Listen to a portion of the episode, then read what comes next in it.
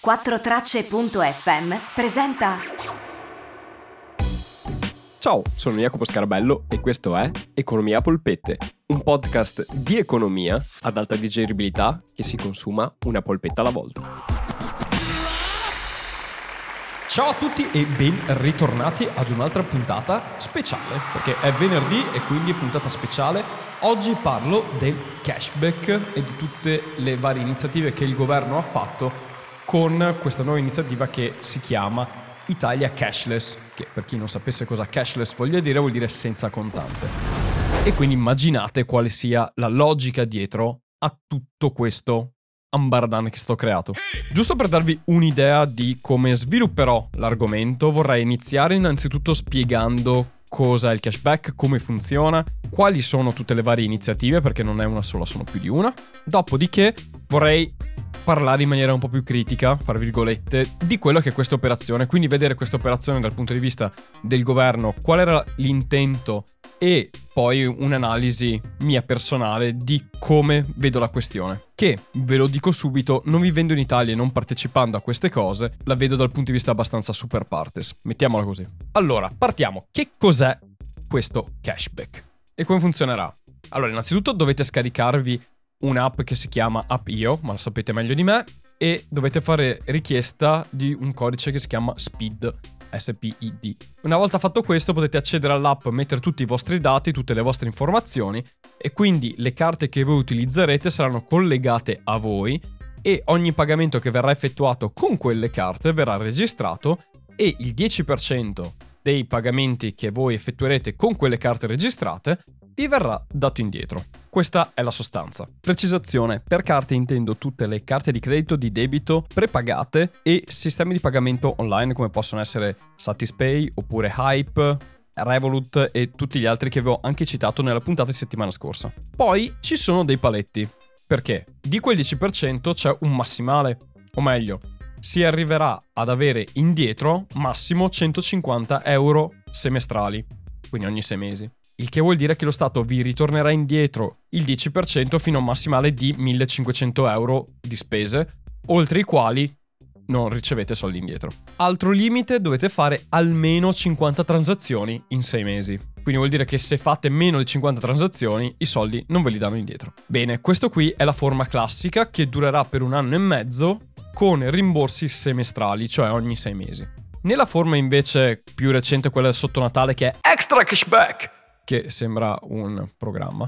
Sostanzialmente le stesse regole che si applicano sui sei mesi si applicano invece sul mese di dicembre. Quindi potete spendere fino a 1500 euro, beh, potete spendere anche di più, ma tanto al massimo vi verranno indati indietro 150 euro, cioè il 10% dei vostri acquisti fino a 150 euro, e il minimo di transazioni da fare nel mese sono 10. Che transazioni vengono calcolate? Tutte le transazioni fatte solo esclusivamente con carte o metodo di pagamento elettronico in negozio fisico. E qui è già chiaro l'intento dello Stato, ma ne parliamo dopo. E questo è il cashback di Natale. Quindi usare le vostre carte per andare al negozio a comprare i regali. E vi riviene tornato indietro il 10% fino a un massimo di 150 euro che verranno ritornati dai vostri acquisti. Quando vi ridaranno i soldi? A febbraio 2021 sul vostro IBAN, cioè vi arriverà direttamente sul vostro conto corrente. E questo è l'extra bonus di Natale. Oltre a questi due, cosa c'è? C'è il super cashback! Che cos'è il super cashback? Il super cashback è una sorta di gara in cui i primi 100.000 riceveranno 1500 euro alla fine del semestre. Come funziona? Chiariamolo un pelo. I primi 100.000 che hanno fatto il maggior numero di transazioni vengono sostanzialmente scelti, vincono il super cashback, che è di 1500 euro ogni semestre. Quindi si può ricevere fino a un massimo di 3.000 euro all'anno, se si è sempre fra quei 100.000. Al di là di questa cosa dei 100.000 che sembra ai primi 100.000 che chiamano da casa, 100 chiamate. Devo dire che, boh, è un'idea, una roba, come si suol dire. E questo è il super cashback. Dopo di questo c'è la lotteria dei rigori. No, c'è la lotteria degli scontrini. La lotteria degli scontrini come funziona? Vengono estratti settimanalmente, mensilmente e annualmente degli scontrini che riceverà dei premi. sul sito del governo c'è scritto clicca qui per vedere i premi in lista, ti mandano sul sito di Italia Cashless, ma lì io non ho visto nessun elenco. Sarò io che non l'ho trovato, ma va bene. Comunque da qualche parte c'è l'elenco dei premi che si possono vincere ed è una vera e propria lotteria, cioè invece che pagare per entrare alla lotteria, ogni acquisto è come se fosse un biglietto della lotteria, ogni settimana, ogni mese, ogni anno viene estratto a sorte un numero di scontrino e questo numero vince qualcosa. Bene, com'è che è generato il numero? Ogni transazione che fate genera uno scontrino virtuale sulla vostra app con un numero e quel numero lì è quello che viene estratto. Quindi, questo è come funziona il sistema di cashback, nelle sue quattro componenti, che sembra un gioco dopo il TG della RAI, però ha il suo senso. E qual è il senso che ha tutto questo gioco del TG dopo la RAI? Cosa hai detto? il gioco della RAI dopo il TG? Beh, il senso è che lo Stato, come già dice il nome del progetto che è Italia Cashless, vuole sostanzialmente orientarsi a portare i pagamenti non in contante. Qual è il vantaggio del governo nel fare questo? Beh, innanzitutto porterebbe l'Italia ad essere un paese civilizzato, perché nel resto d'Europa paghi anche il parcheggio con la carta di credito, in Italia in alcuni posti non puoi pagarti neanche il pranzo. E quindi questa cosa vuole incentivare l'utilizzo delle carte di credito o prepagate o comunque carte elettroniche e disincentivare l'utilizzo del cash, che secondo me è una cosa al passo coi tempi. Posizione totalmente personale a politica. Mi sembra che sia arrivato anche il momento. Quindi c'è sicuramente questa componente di incentivare il non utilizzo del contante, a cui io sono d'accordissimo. Come viene fatta questa cosa? Viene fatta incentivando le persone a utilizzare le carte e pagandole indietro per averle utilizzate. Che è un ottimo sistema secondo me perché quando tu dai soldi alle persone, le persone sono molto più incentivate a fare quello che gli chiedi di fare. Qual è l'altro intento dello Stato in tutto questo che è abbastanza chiaro? Ogni transazione è registrata, quindi lo Stato sa quanti soldi prende ogni esercente e ogni professionista, perché se voi andate anche sul sito proprio di Italia Cashless c'è l'elenco di tutti i posti in cui potete utilizzarlo e vengono anche elencati architetti e avvocati come se uno andasse con la carta a pagare un architetto e un avvocato e non gli facesse un bonifico. Non mi è mai capitato che abbiano un POS, sarebbe bello che iniziassero ad avere anche loro il POS. Sta di fatto che è incentivato a tracciare sostanzialmente le entrate degli esercenti e dei professionisti. E perché tracciare in particolare queste categorie? Beh, perché al momento attuale sono quelle che più facilmente, se volessero, potrebbero evadere. Perché se prendono del contante basta che non lo dichiarino e tanti saluti. Invece, tracciando appunto le operazioni, questa cosa non può essere fatta. E quindi, da una parte, puoi recuperare dell'IVA non dichiarata, dall'altra recuperi anche dei ricavi non dichiarati, perché se tu non dichiari lo scontrino, da una parte non paghi l'IVA, ma dall'altra non paghi neanche le tasse sui ricavi ed utili. Quindi è un modo che lo Stato ha per monitorare effettivamente le vendite di queste società, di questi esercenti. E questa tutto sommato non è neanche una brutta idea perché le persone stesse che vogliono avere il cashback, cioè i soldi indietro, quindi gli altri contribuenti che vanno ad acquistare dai negozianti o dai professionisti, sono loro stessi a volere lo scontrino.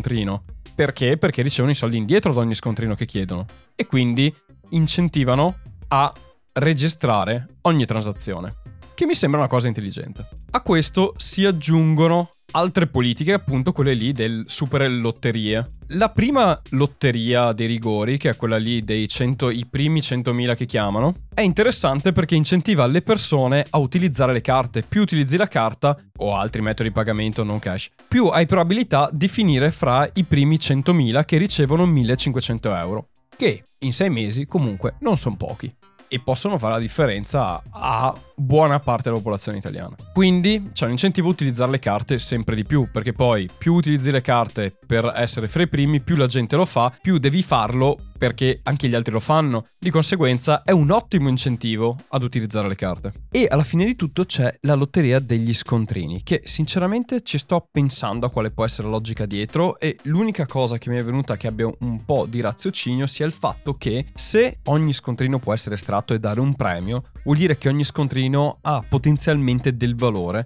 e questo a livello psicologico può generare nelle persone l'idea che gli scontrini siano importanti e non siano semplicemente delle cose o da buttare o comunque irrilevanti anche solo da chiedere e quindi portino a livello proprio mentale l'idea di chiedere lo scontrino e di volere uno scontrino perché ha un valore. Questa è l'unica cosa che sono riuscito a tirar fuori con la mia testa che possa avere un senso, ma ovviamente è un secondo me. Se poi chi l'ha pensata mi viene a dire qual è stata la razio dietro alla scelta di questo tipo di scommessa, a me fa solo che piacere. Poi oh, non so quanto veramente effetto farà questo tipo di politica, però sono curiosissimo di vederne gli effetti effettivamente. Ultima cosa, prima di passare a dirvi cosa ne penso di questa scelta, che ha a che fare con il perché il governo sta facendo queste cose, è derivata anche dal fatto che si può utilizzare solo per negozianti e professionisti fisici, non online. Perché? Eh, serve anche incentivare la spesa e i consumi per i negozi che sono stati chiusi per tutti questi mesi, quindi diciamo che c'è anche un effetto sull'economia, se vogliamo. Avrà questa scelta il suo effetto per questa cosa, per incentivare i consumi nei negozi? Bah, devo dire che dal fatto che già i negozi sono assaltati alle persone, questo è un buon segnale di inizio. Poi vedremo se ha lo stesso effetto anche dopo Natale e dopo questo momento speciale dell'anno, mettiamola così. Ora, considerazioni su questo tipo di scelta politica. Da una parte, secondo me, è interessante e un modo nuovo di portare le persone a cambiare un loro comportamento. E da studioso di psicologia e comportamento in generale degli esseri umani lo trovo molto interessante perché tu usi un driver che è quello dei soldi per cambiare un comportamento di una persona che non avrebbe fatto quella cosa se non avesse avuto un interesse personale o non gli fosse tornato qualcosa in tasca. Però al di là del fatto che è interessante questo metodo, io comunque ho un po' di dubbi sulla efficacia di questa politica. Perché?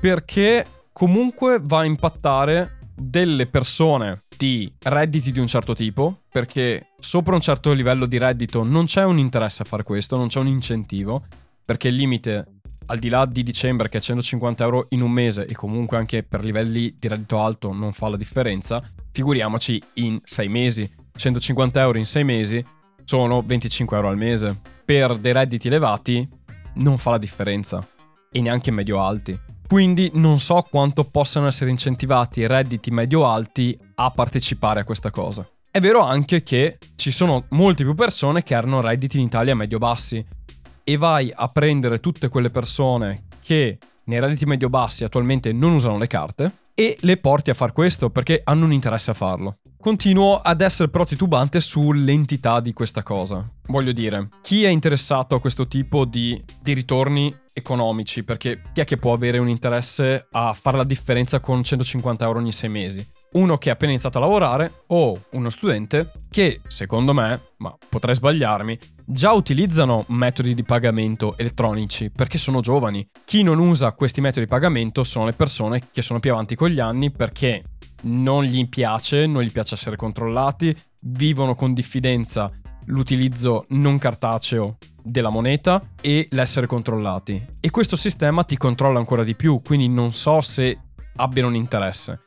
Poi penso anche a tutte le persone che dicono ah, le carte di credito, pagamento elettronico è un qualcosa che io non riesco a fare perché la tecnologia non la capisco. Ecco, il sistema dell'app con tutto il procedimento che c'è per iscriversi è molto astruso, quindi non so quanto incentivati siano queste persone a iscriversi in questo sistema astruso e lo usino poi.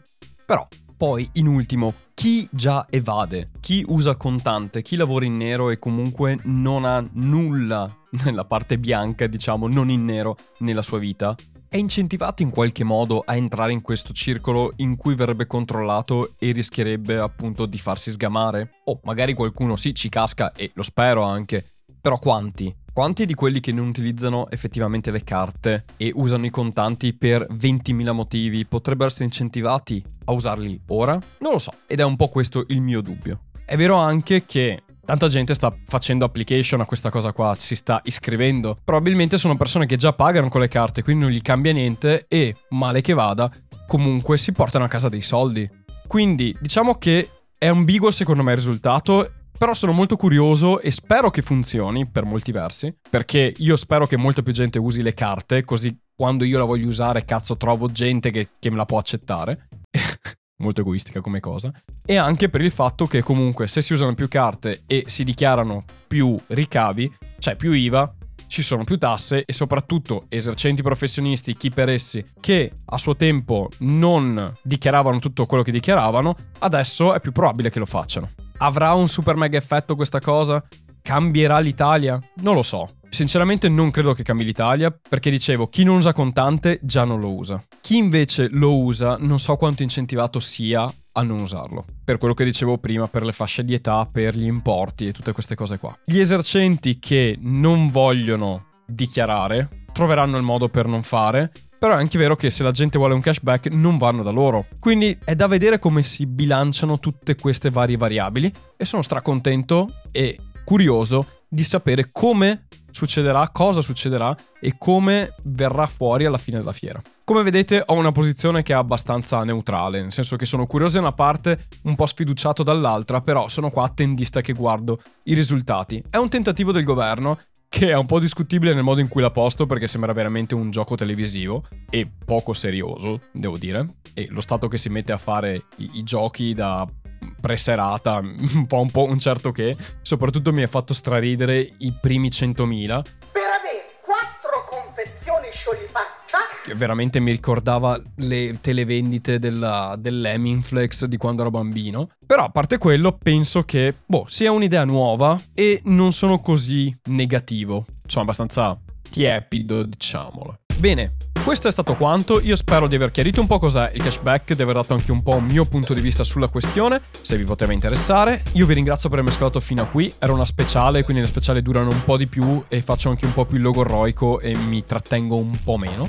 Per le puntate classiche, che di solito durano molto meno, o per altri contenuti vi rimando al podcast, sicuramente ogni mercoledì esce una puntata in cui rispondo a una delle vostre domande, che se volete farmi domande potete mandarmele su Instagram, sotto i post che scrivo, oppure anche un messaggio privato, oppure nel gruppo di Telegram che ultimamente mi sta sfornando tante cose interessanti di cui parlare, fra cui anche questo argomento qui, e il gruppo di Telegram si chiama anche quello Economia Polpette. Se mi seguite su Instagram, se inizierete a seguirmi su Instagram, perché sappiate, lo so quanti siete e siete molti di più quelli che ascoltano il podcast rispetto a quelli che mi seguono su Instagram, lì troverete anche altre cose che non sono podcast, cioè butto su dei video per rispondere alle domande molto più rapide che ricevo e faccio anche altri tipi di post non legati per forza al podcast e anche delle live che ho iniziato a fare settimana scorsa e oggi ce n'è un'altra alle 9 di questa sera. Se state ascoltando la puntata non al venerdì, era venerdì scorso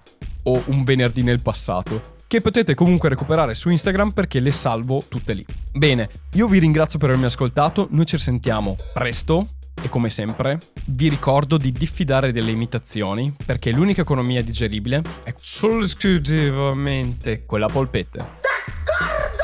Ciao, da Jacopo.